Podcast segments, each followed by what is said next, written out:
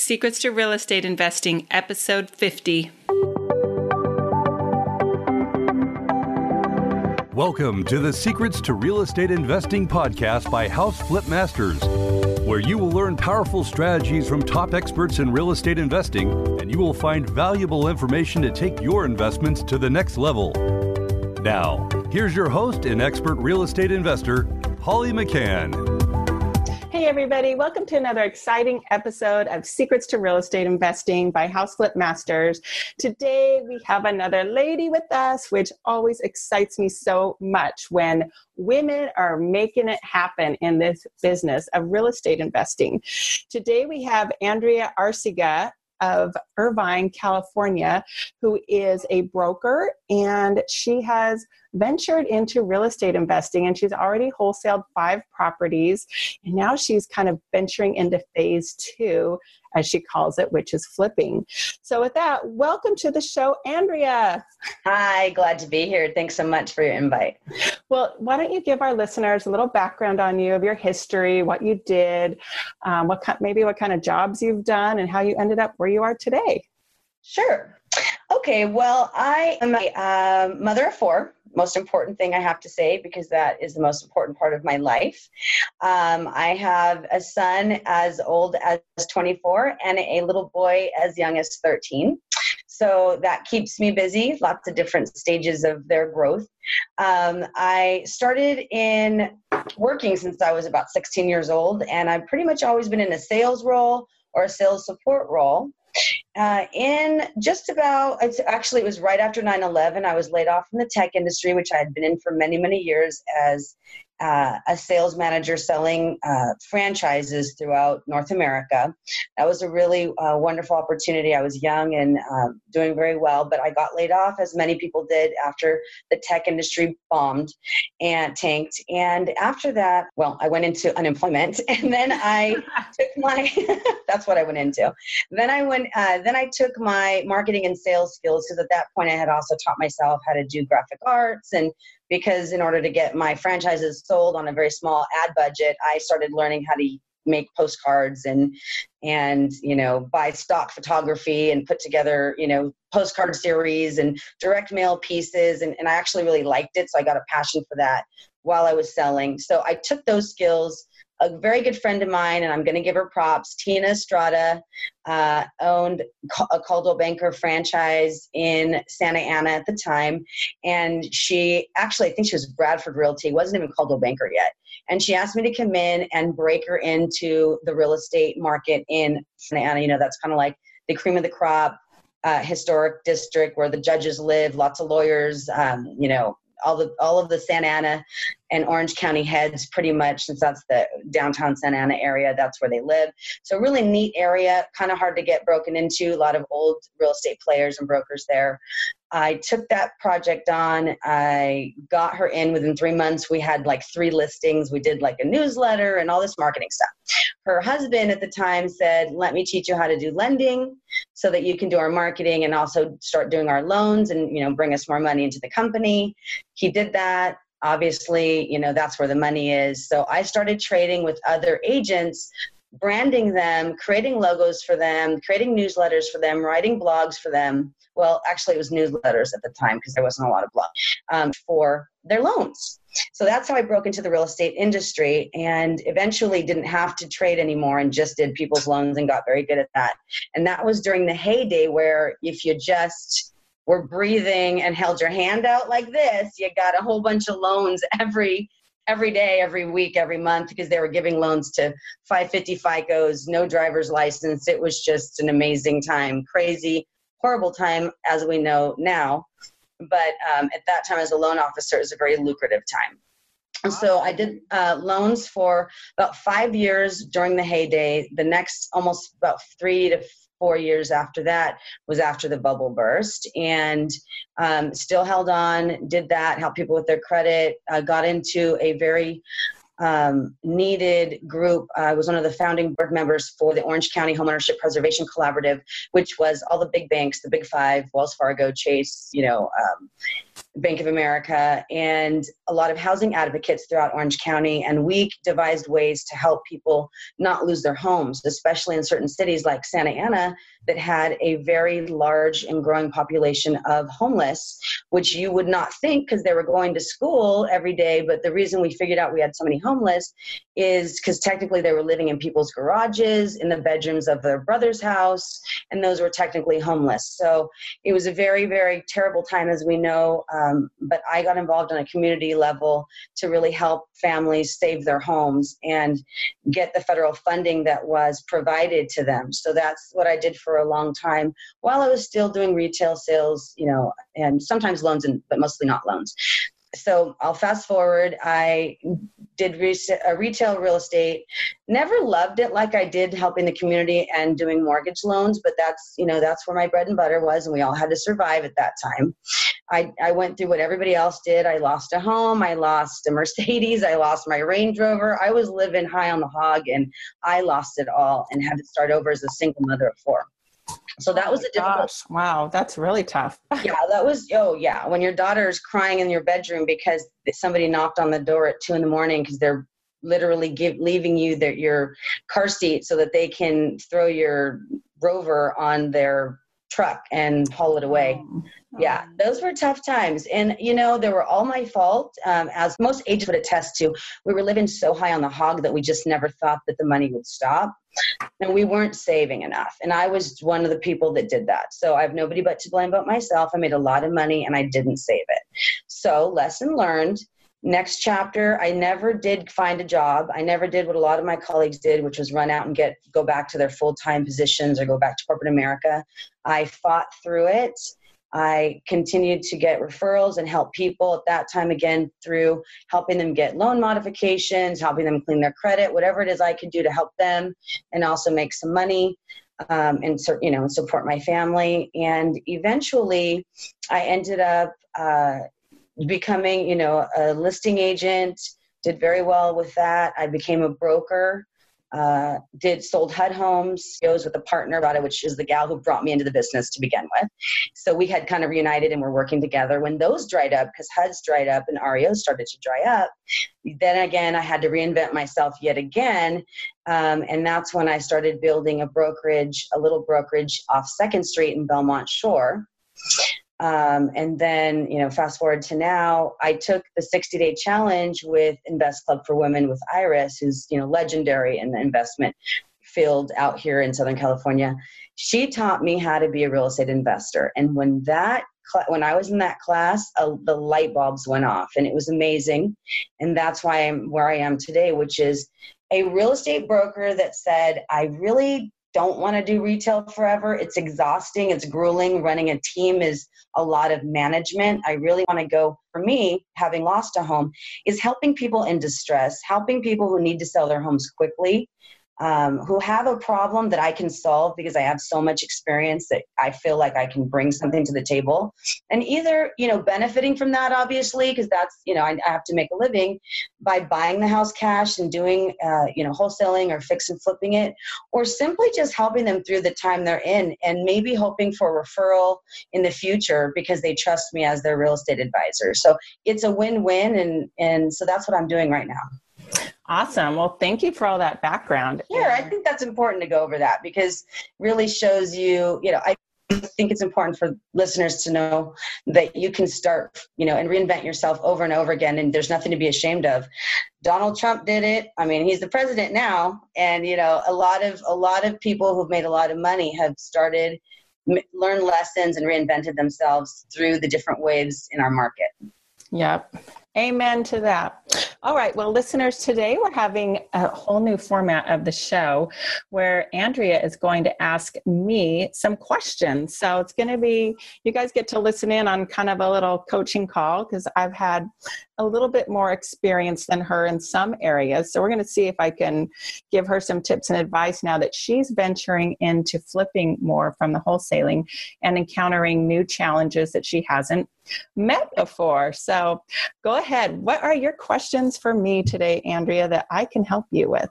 Well, first of all, I think you've flipped what over 200 homes now. Yes. so I'm going to say you might have just a little bit more experience than I do, but I love your humbleness. That I had to throw that out there because you're kind of you're kind of a, a big time as far as I'm concerned, and I'm really excited to be here and to be able to learn from you. So thank you very much. Oh well, you have a lot to share and teach with everyone too, and we'll have to ha- hear your best advice for new people when we're done with my question answering. So. Sure.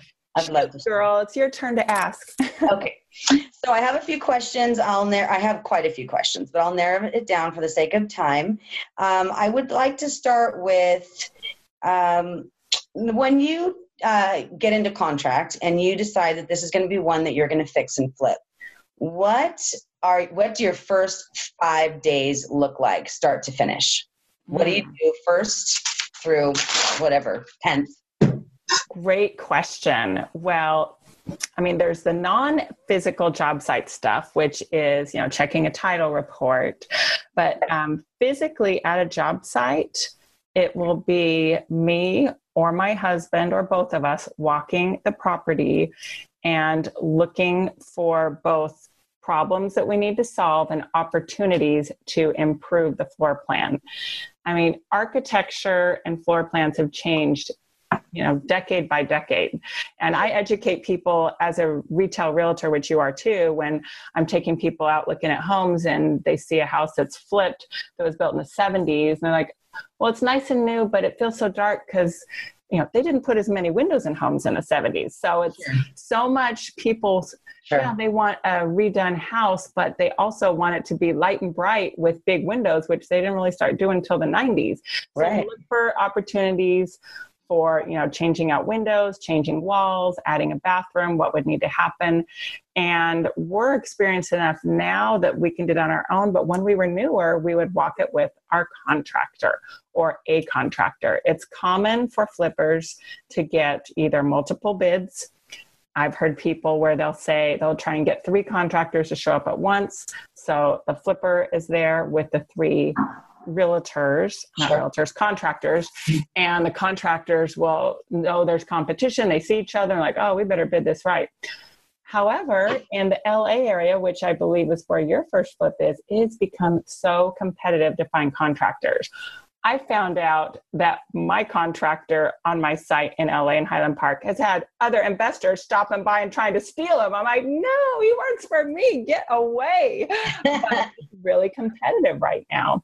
That answers that for me because I'm I had two no shows at my property this week and thought don't you need to work? And apparently they don't need to work because they have plenty of business. They have more work than they can handle. Oh, that answers the prices that. go up too, which is yeah. bad. But I recommend if you're if you are new when i say you i mean listeners too not just you that you get somebody knowledgeable that kind of knows what to look for or hire a professional home inspector i mean they're they probably range from four to 500 bucks, depending on the size of the home. They'll tell you what's wrong and how old they can estimate approximately how old plumbing and electrical is. They can look for problems. But I know in this case, when you have a home that you mentioned is over 100 years old, if it looks like you got original plumbing, electrical, roofing, you just know, okay, budget for new of that. Okay. Um, um, I don't know if that helps enough, but that does. After you, enough, you can um, start to do it on your own. But maybe the first 5, 10, 20 till you're really comfortable, you could hire an inspector or get the contractor there with you. Okay, so in terms of the physical uh, job site stuff, so that's that sounds like that's it. Then those are the two steps. It's you go with your you go with your partner or yourself, and you guys figure out the design aspects and changes, and then when you have your and then you kind of know what you guys are going to do next in terms of that the the actual structure. But how about on the non um, job site part? So do you create a binder? Do you have like something up in a cloud that you create an electronic file? What do you put in that file? That as part of your due question. diligence in that first five days when you're making sure you're going to buy the property. I mean do you start getting your financing in line Oh man, I start getting my financing as soon as I have a verbal accepted offer. So, my first call I make, even when I get a, a, verbal accepted offer, is I'm looking for the deal. I have a handful of you know my go-to lenders, and I love leverage. So I'll get a hard money lender to cover you know the the main part of the purchase. But most hard money lenders still want to see you put in 10% of the purchase price minimum, and then you need to come up with rehab. Now, it is possible you could get a loan that would cover both. I did that recently on one of my LA houses. I paid four points and 10%. I had to pay a lot higher points because he's covering the purchase price and a bunch of the rehab. I mean, my loan was, I want to say, like 780 and my purchase price was like 625 so he was covering a significant portion of the rehab but talk about a nice deal i had no money out of pocket when i bought it but typically you'll be getting a loan you know for 90% and then then i'm finding a second position lender, someone who wants to put some money to work, usually a private individual that's not charging points. You know, maybe I'm paying him eight, nine, ten percent, somewhere in that range. So I'm lining up the money. When it comes to um, you know, when you're talking about the files and having everything in the cloud, oh my gosh, I would have loved to do things that way. I love technology. I love, you know, Dropbox and things like that, where my husband is so not tech savvy. His budget would always be chicken scratch on a scratch piece of paper. Like he just pulls something up and starts scribbling paint, carpet, electrical, plumbing, and putting numbers next to him. And that's his style of a budget, which would drive me nuts. But, you know, you've got to figure out how to work with your partners.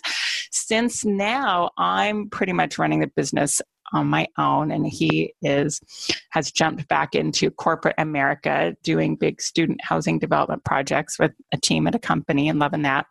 I have more control of that now so i've definitely gone more digital. I do have um, files in google drive.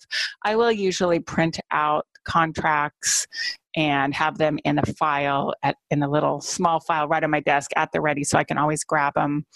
And I'm checking title. It's really important to check title um, in a regular transaction through escrow, it's not probably going to surprise you or bite you, but we have bought homes at auction, trustee sale, which is a whole different ball game. And we've bought some knowing there were liens that were not going to get wiped out. And I think there was maybe one or two times in a hundred purchases where we were surprised by a lien that stayed on, like put on by the city. Cities were really coming down on banks, especially, and homeowners not taking care of their homes during the really bad housing crisis years ago um, when homes were being not taken care of and they would slap fines for having weeds in the yard or you know an old car in the yard and things like that. And there's been times, I mean, I think I got stuck with one with the city of Palm Springs, or maybe it was Cathedral City. And I want to say it was like 3,000 or $4,000 that I had to pay, even though I went and tried to negotiate, met with the city manager. So, you know, make sure your title report wow. clean. If you're playing the auction game, you really got to get good and talk to your title guy or girl and learn what stays and what doesn't stay, what gets wiped out. So that would be like my best advice you know put everything you can electronically if you're working with people in dropbox or google drive to share things. And you know do your research um, whatever you need to do with with costs document it save it there and and that's kind of it are you going to um, like the cities online and pulling like the permit history and checking the zoning? Is it R 1.5? Is it R 1? Is it R 2? Are you are you looking at these types of things and really digging deep into the into the history and into the um, you know those types of, of pieces of the puzzle and then maybe like saving them into a particular drive under the address are, are you doing that kind of thing I would highly recommend it, especially for you working in an area where that is of concern. Typically, I'm buying single family homes in a tract. It's a, you know, just a tract of cookie cutter houses. That is not so much of an issue. But in LA, where you're working and where I have done some work, and the homes are 100 plus years old, and zoning changes, and highest and best use might be to build two buildings and tear down the one or things like that, definitely do that. Track everything, write down who you talk to at the city. I mean, one other um, story, I guess, I mean, it's happened to us a few times when we bought things at auction because our first 100 houses we bought were at auction. We bought a house once where there was some funky addition and the ceiling was like five foot six, which works for the short people that live there, but not built to code. So we had to tear it off. And it was really funny seeing my six foot four husband try to walk into that little room. But um, yeah, talk to the city, figure things out, document it. And I mean, sometimes you buy things and you do have to tear it down. But as a side note, oh. you know, many times too, we bought homes that had garage spaces converted to living space. I mean, what a great affordable alternative, especially when there's multi generations living together and people can't afford it. And we had to reconvert them back to garages, ripping out you know, bathrooms and little kitchenettes and things people had built. And we knew they're just going to build it back again to whoever we sell, you know, from whoever we sell it to. It just kind of made me sick, but it was a game you had to play to get the city to be okay with it. But now the new law that came out this year in California, specifically, the state law overrides all the city and local laws that now you can convert garages to living spaces and not replace the parking that they used to require. Like you used to, to do that, and then you had to build another carport or two car garage if that's what you took. Right. I remember that. That's a really cool Ooh, thing for California. What a great nugget you just provided because as a real estate broker, I didn't even uh, know about that yet. And that's amazing because, yes, that having to build a carport and having the space and the permitting costs and construction costs of adding a carport plus trying to do the, the living quarters in the garage space was really costly. So that really helps a lot. That's great. Okay, great. So thank you so much for that. And are you putting your budget now in like an Excel spreadsheet? Are you using QuickBooks, like to you know to pay you know once you get your money funded and to pay out your your um, repairman and you know your GC and whatnot? Are, so how are you managing the accounting part of it?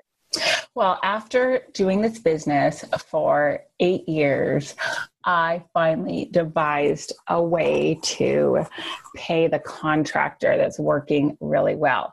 So, first of all, yes, I use QuickBooks and track all the expenses, the purchase, the loan, and all that in QuickBooks, which is and was easy for me because my background was CPA, so I knew bookkeeping. But I hate doing it, and I even have someone else do that for me now. However, paying the contractor has always been a problem. So let me tell you um, two different issues that we've had over the years with contractors. And let me say, my husband is a total softy and doesn't like confrontation and would not ever want to kind of fight with contractors or even negotiate with them. And he always thought, oh, wow, it's such a good daily rate.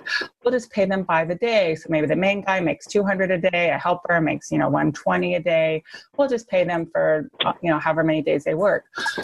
Well, that really bit us on one project in La Quinta out in the desert where our total labor cost was about $70,000 and it should have been 30 maybe 35 and i said no more are we doing that. You can't pay by the day so you know then we graduated to okay we have bids However, even though a bid might have, you know, 10 basic line items, plumbing, electrical, drywall, um, building the kitchen cabinets, tiling the bathroom, it would be really tricky to track actual percentage of completion. They're saying, well, I have to pay my guys, I need 5,000 bucks this week. Well, is $5,000 of our $30,000 contract, did that much more really get done this week? It was still a challenge. So, what I went to after that is I've created a Google sheet, which is like Excel. And the nice thing about doing Google Sheets is I share it with my contractor who is a guy who is tech savvy enough and he can even work on it on his phone. I put the whole bid in there line by line. It usually starts out with about 10 lines before we move on to the extras. And it will have, you know, the cell over to the right will have all of the totals for plumbing, electrical, drywall, build the kitchen, all those things.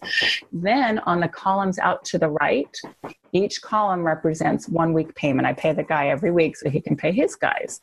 And he has to allocate whatever I'm paying him to the line item budget per each type of I'll call it um, trade or activity. So if he's building me five billing me five thousand dollars this week, and his budget for plumbing is two thousand, and he did half of it, put a thousand on there, and he has to go through. This prevents us from getting ahead of the contractors, which we've done plenty of times because we're so nice.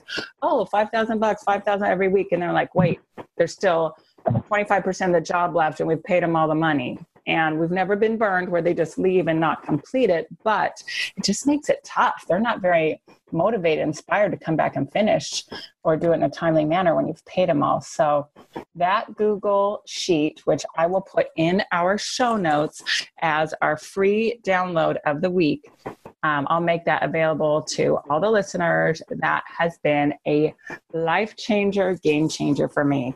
I'll have little balances out to the right so you can see how much is left on all the trades. And I love it.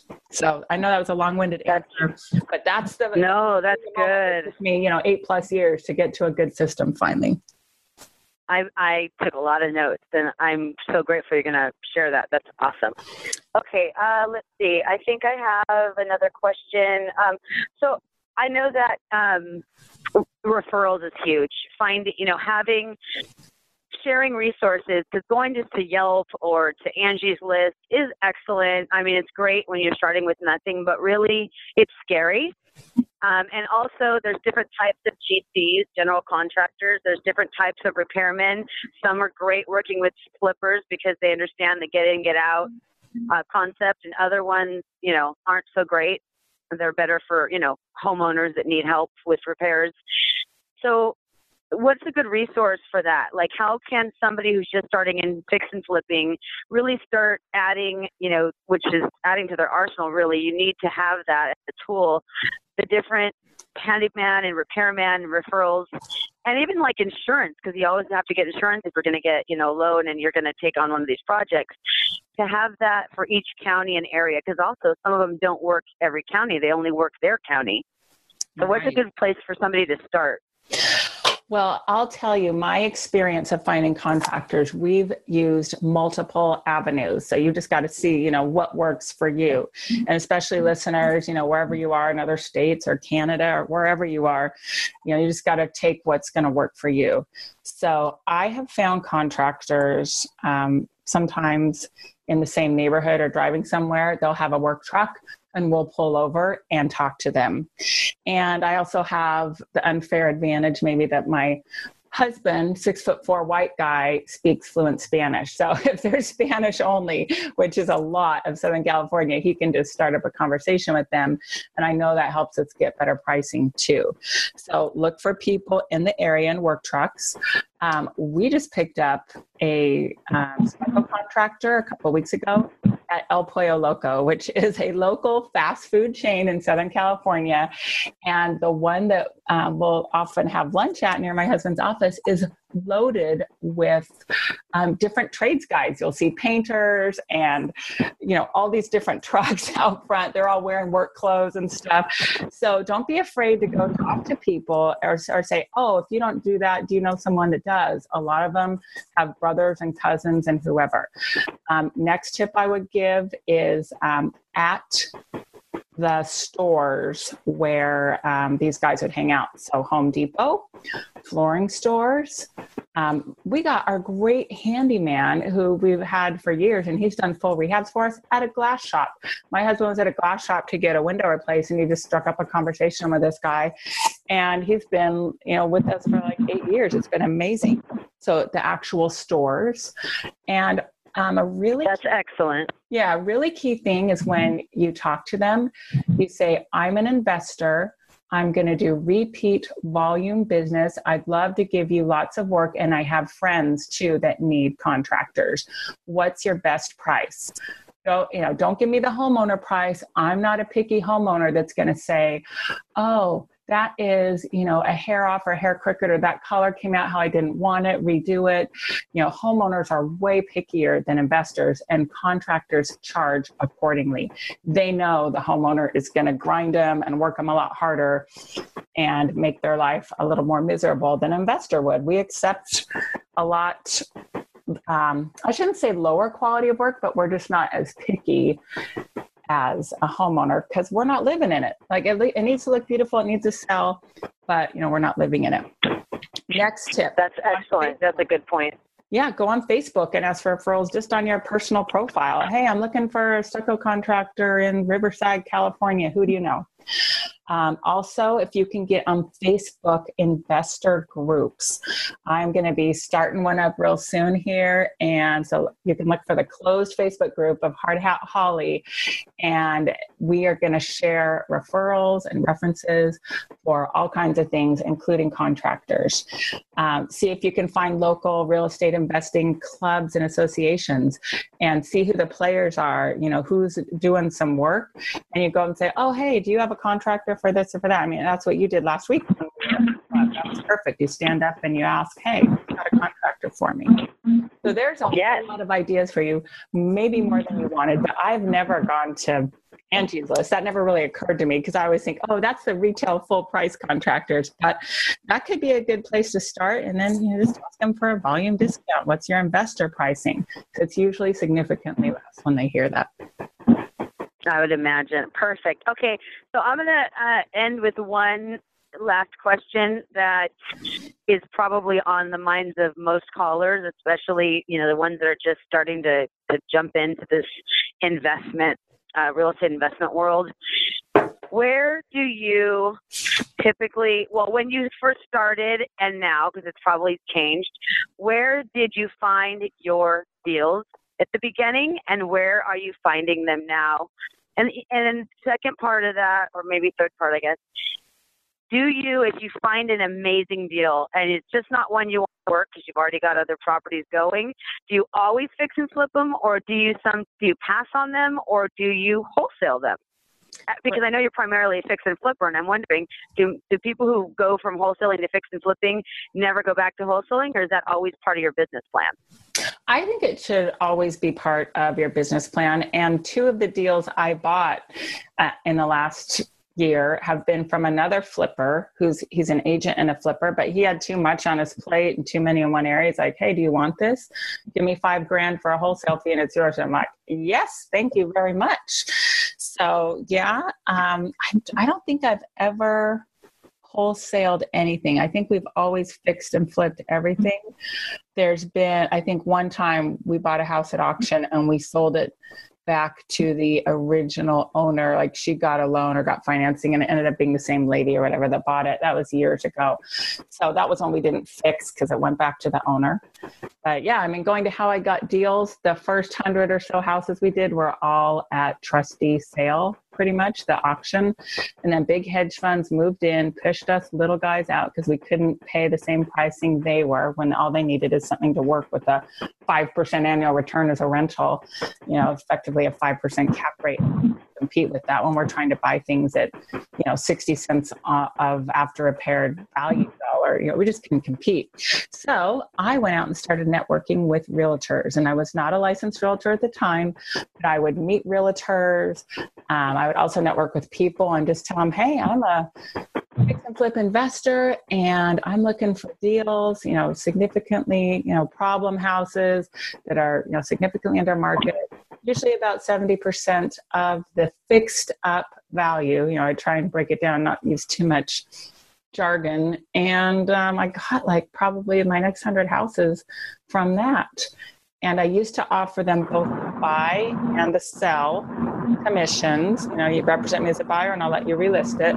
But that's when deals would yield a 25% cash on cash return all day long. Now, the things we're doing are more like 15%.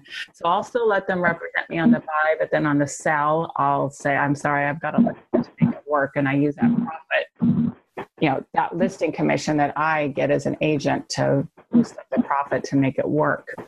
So yeah, networking with realtors and networking with everyday people in life. And I offer just everyday people a minimum of $500 if they find me a connection to a house that I flip. So there's something for them of why they want to spread the word that I'm looking for problem houses or whatever. So when you where would you go for the real estate agents to find them? Where were you going to talk to them? Um, where I went that I would say was unsuccessful is I went to the local board meeting of realtors, you know, before I was licensed and I would try and network with them and nothing came of that for me. But I've heard people having success with that. I would see realtors, um, you know, I'd stop at open houses and talk to them. One time I had a mortgage um, guy uh, I went to him because I knew he was very into networking and relationships. And I said, Who do you know that are realtors that are you know, actually doing stuff and might have some good leads for me for fix and flips? And he's like, Let me go introduce you to some. So I made some little packages of these nice little bakery cookies with cute bows on them and left my co- you know put my card on him and then i had this guy john he went and introduced me face to face to like five different offices. He's like, oh, I know so and so in this office. I know so and so. And he introduced me. And having that third party introduction, I think, is really powerful. One of those led to a realtor that sold me my probably my two most profitable flips. So he introduced me to this lady, Michelle, and we did two two deals together that were really effective. So it's really powerful if you ask people who do you know that are some you know realtors that are actually doing some business? Because in our state it's like every other house has a realtor living it there's so many realtors here. So just because someone is a realtor doesn't mean that they ever come across deals that is true. Very very true. Do you think it's make, made a difference that you are a real estate agent now and when you're talking do you think that it's hindered your relationship with other agents or building rapport with other agents and getting them to represent or actually to bring you deals or represent you on deals being that you are a real estate agent now has do you think that's changed anything i don't think it has because all of my years of you know I would say sales training and networking training and just trial and error and experience of what to say to people.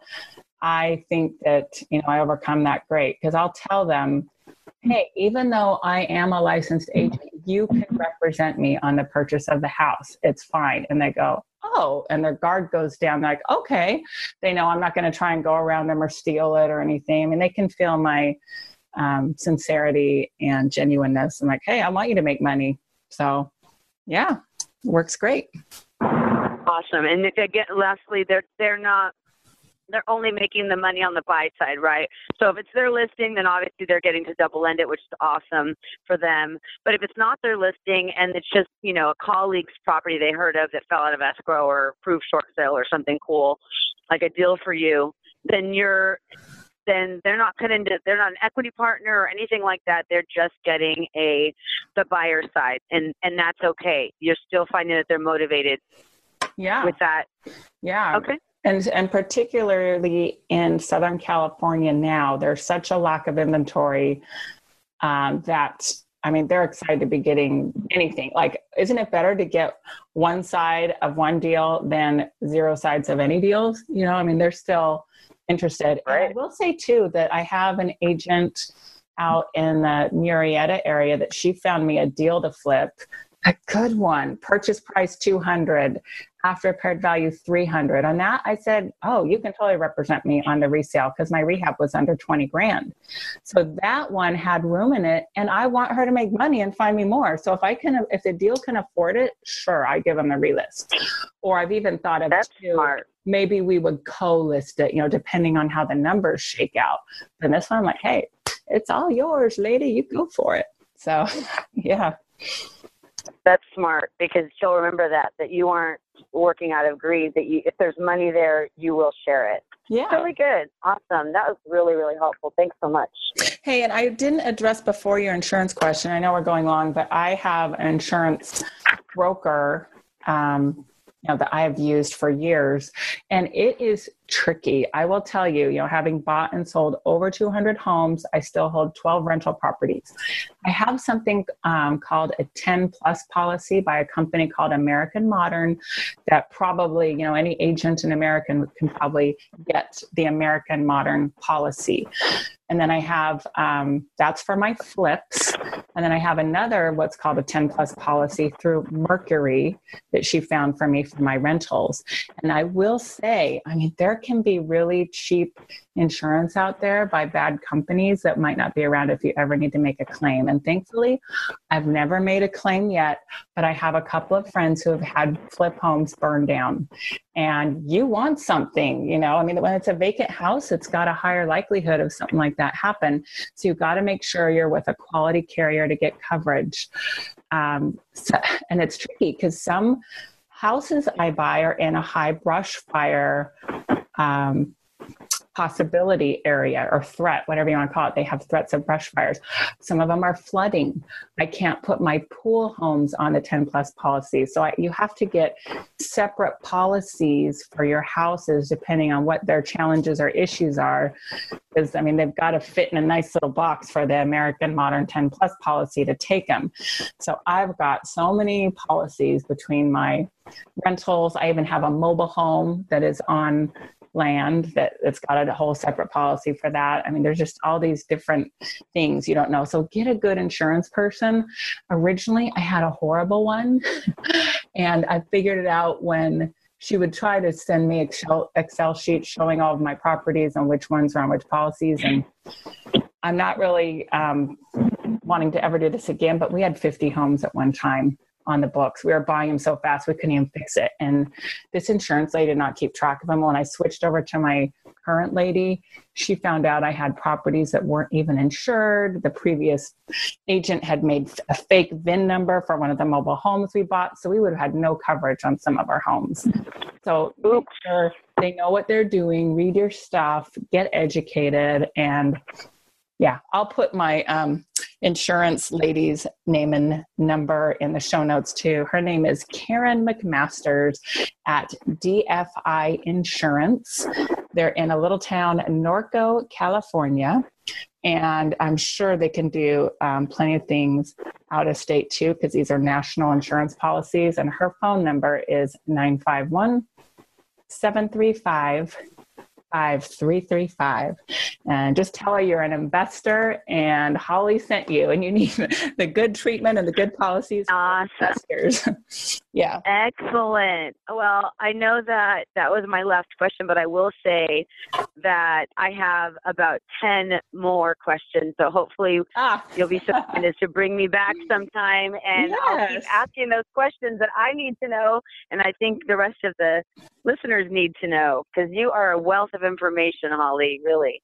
Oh, wow. I'm glad to help. And I just got to say, when you start in this business, as I'm sure you can attest, you don't know what you don't know. Like, you don't even know what questions could come up until you start doing it. So, always try to have a network of peers and friends, whether it's on Facebook or in your hometown or people you can call, because this is I won't say it's a hard business because you can always find solutions to everything. But you know, problems and challenges are going to come up, and it's great to have a network of people you can go to because pretty much someone's done it and been there before, and they'll help you. It's a very, you know, the real estate investing world is a pretty friendly community, and people love to help each other. I have to agree with that. Yes, there's a lot of help out there. There really is.